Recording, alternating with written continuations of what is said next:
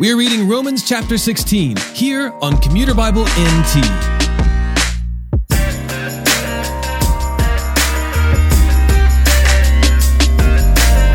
We have reached the final chapter of the book of Romans, and it is here that Paul includes a significant amount of text greeting those whom he knows and loves in the Lord at Rome. Take note that Paul is not writing as some emotionally distant patriarch or as an apathetic advisor abroad, but as one who has deep connections with those to whom he is writing.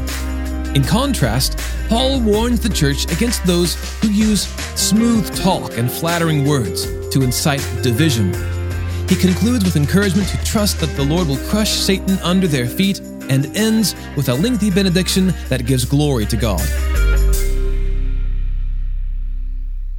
Romans chapter 16. I commend to you our sister Phoebe, who is a servant of the church in Cenchreae.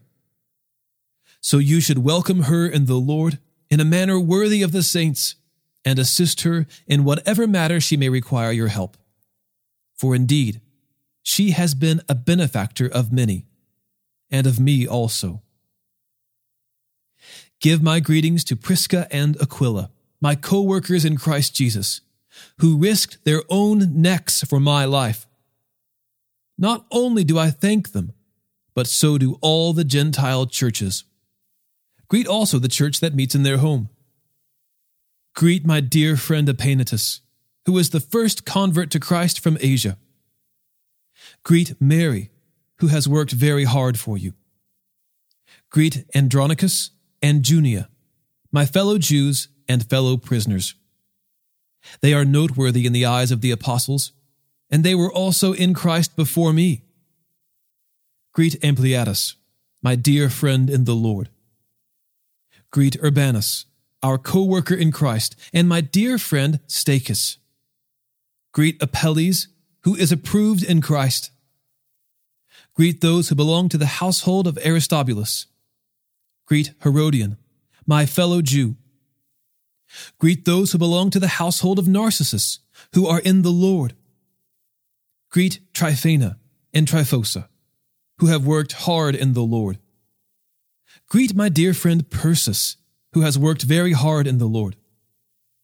Greet Rufus, chosen in the Lord, also his mother and mine. Greet Asyncritus, Phlegon, Hermes, Patrobas, Hermas, and the brothers and sisters who are with them. Greet Philologus and Julia, Nereus and his sister, and Olympas, and all the saints who are with them. Greet one another with a holy kiss. All the churches of Christ send you greetings. Now I urge you, brothers and sisters, to watch out for those who create divisions and obstacles contrary to the teaching that you learned. Avoid them, because such people do not serve our Lord Christ, but their own appetites. They deceive the hearts of the unsuspecting with smooth talk and flattering words. The report of your obedience has reached everyone. Therefore, I rejoice over you. But I want you to be wise about what is good, and yet innocent about what is evil. The God of peace will soon crush Satan under your feet. The grace of our Lord Jesus be with you. Timothy, my co-worker, and Lucius, Jason, and Sosipater, my fellow countrymen, greet you. I, Tertius, who wrote this letter, greet you in the Lord.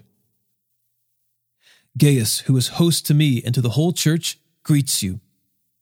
Erastus, the city treasurer, and our brother Quartus, greet you. Now to him, who is able to strengthen you according to my gospel and the proclamation about Jesus Christ, according to the revelation of the mystery kept silent for long ages but now revealed and made known through the prophetic scriptures, according to the command of the eternal God, to advance the obedience of faith among all the Gentiles. To the only wise God, through Jesus Christ. To him be the glory forever. Amen.